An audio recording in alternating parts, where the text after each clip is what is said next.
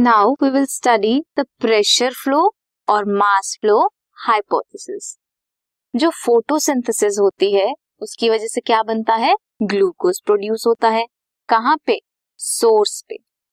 By the process of photosynthesis glucose production होती है source में.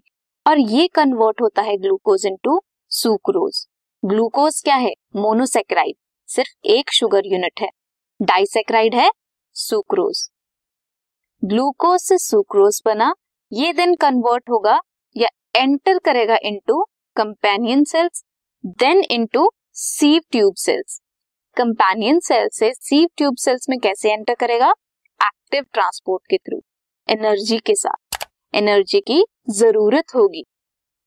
ये जो प्रोसेस ऑफ़ लोडिंग है एट द सोर्स सोर्स पे जहाँ पे फोटोसिंथेसिस हो रही है, वहाँ पे लोडिंग हो रही है, ये प्रोड्यूस कर देगी हाइपरटोनिक कंडीशन फ्लोएम में.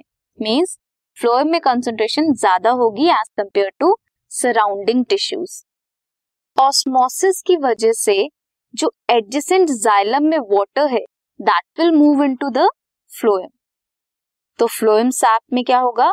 मूव करेगा टू द जो फ्लोएम सैप है that will move to the lower pressure as the atmospheric pressure buildup xylem से वाटर एंटर किया फ्लोएम में एटमॉस्फेरिक ऑस्मोटिक प्रेशर जो है दैट बिल्ड्स अप जिसकी वजह से फ्लोएम सैप मूव करेगा लोअर प्रेशर वाली साइड पे। एट द सिंक सिंक पे क्या होगा? ऑस्मोटिक प्रेशर रिड्यूस होगा। एंड एक्टिव ट्रांसपोर्ट की वजह से सुक्रोज जो है that will move out of the phloem sap and कहा जाएगी? इनटू द सेल्स जहाँ पे उसकी ज़रूरत होगी, जहाँ पे वो यूटिलाइज होगी by converting it into energy sucrose convert हो जाएगी एनर्जी में, वहाँ पे वो सेल्स उसे यूज़ कर लेंगे एनर्जी के साथ साथ स्टार्च और सेल्यूलोज बनेगा।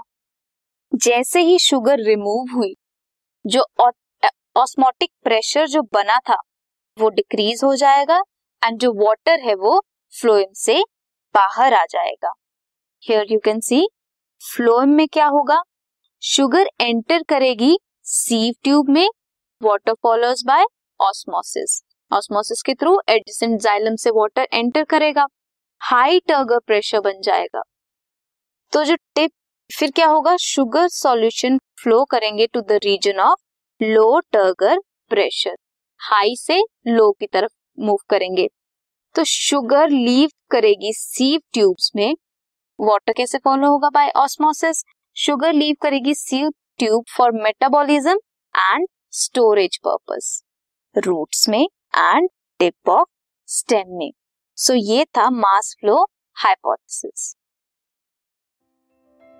this podcast is brought you by Hubhopper Shiksha Abhiyan अगर आपको ये पॉडकास्ट पसंद आया तो प्लीज़ लाइक शेयर और सब्सक्राइब करें और वीडियो क्लासेस के लिए शिक्षा अभियान के यूट्यूब चैनल पर जाएँ।